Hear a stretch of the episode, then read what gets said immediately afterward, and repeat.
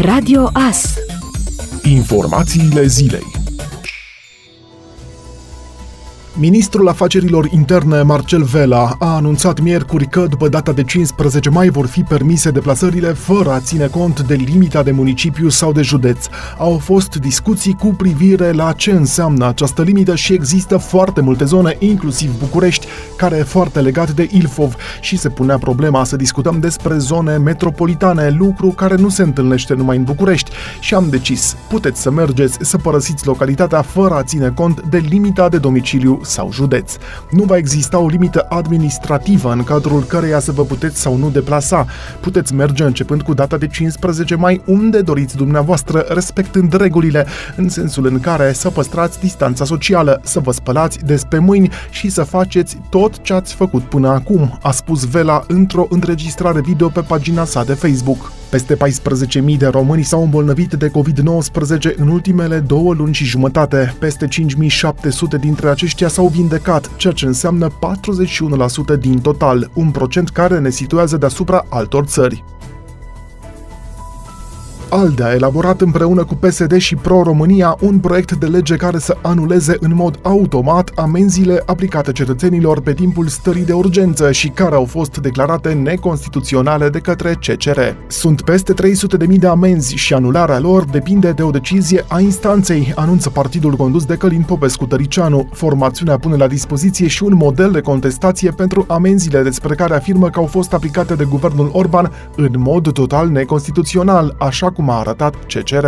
Curtea Constituțională a admis sesizarea avocatului poporului și a decis că ordonanța de guvern prin care a fost majorat cuantumul sancțiunilor aplicate în timpul stării de urgență e neconstituțională. Premierul Ludovic Orban a declarat miercuri că decizia CCR îl șochează, aceasta fiind în favoarea minorității reduse care nu respectă legea. Vom căuta o cale legală care să permită autorităților să lupte împotriva celor care nu respectă regulile și îi pun în pericol pe ceilalți cetățeni, a afirmat prim-ministrul.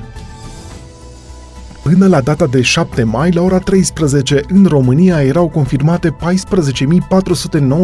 de cazuri de infecție cu COVID-19. 6.144 de persoane au fost declarate vindecate și externate, iar numărul deceselor a ajuns la 876 de persoane. În ceea ce privește județul nostru, până la data de 7 mai, la ora 13, în Mureș erau înregistrate 573 de cazuri de infecție cu coronavirus.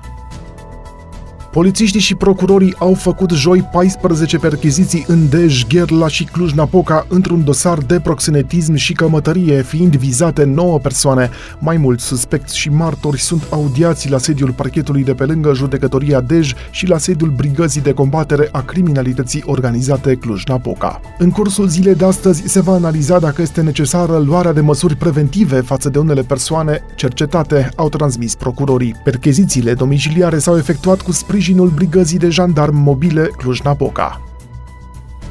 Într-un mesaj publicat pe Instagram, miercuri, Madonna a căutat să clarifice zvonurile apărute în ultima perioadă despre starea ei de sănătate. În prezent, nu sunt bolnavă. Când rezultatul testului pentru anticorpi la COVID-19 este pozitiv, înseamnă că ai avut virusul, ceea ce s-a întâmplat pentru că am fost bolnavă în Paris, la finalul turneului meu, acum mai bine de șase săptămâni, împreună cu mulți artiști din show-ul meu. Ea a adăugat, la acel moment toți am crezut că este o gripă foarte gravă. Mulțumesc lui Dumnezeu că suntem toți sănătoși și bine acum. Dintre concertele programate la Paris, ea a anulat 4, iar cele din 10 și 11 martie nu au mai avut loc după ce autoritățile franceze au impus măsuri de prevenire a răspândirii COVID. Recent, Madonna a făcut o donație de 1 milion de dolari pentru a sprijini descoperirea unui tratament pentru coronavirus.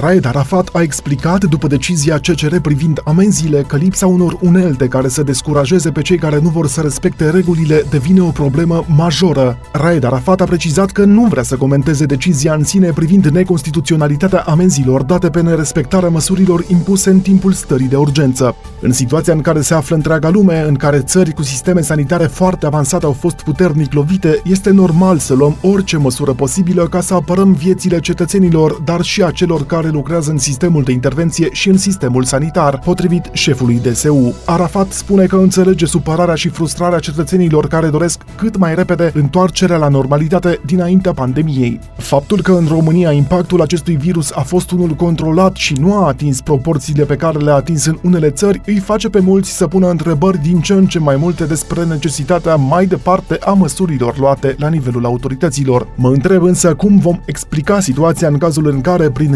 nerespectarea regulilor și prin măsuri de relaxare pripite care să ne ducă la normalitatea dorită și solicitată de o parte a populației și a operatorilor economici, am ajunge să pierdem tot ce am câștigat împreună în ultimele două luni, iar în loc să scadă cazurile și numărul deceselor, acesta ar crește semnificativ, a subliniat Arafat. El afirmă că nimeni nu poate garanta ce se va întâmpla și că de aceea devine necesară o relaxare graduală, cu reguli și cu evaluări periodice. Faptul că virusul pare inocent pentru majoritatea care se infectează cu el, aceștia rămânând cu simptome ușoare sau chiar asimptomatice, nu schimbă și faptul că virusul este un ucigaș care cauzează afecțiuni complexe și uneori fatale pentru o parte din populație pe care suntem obligați să o protejăm, conchide Arafat.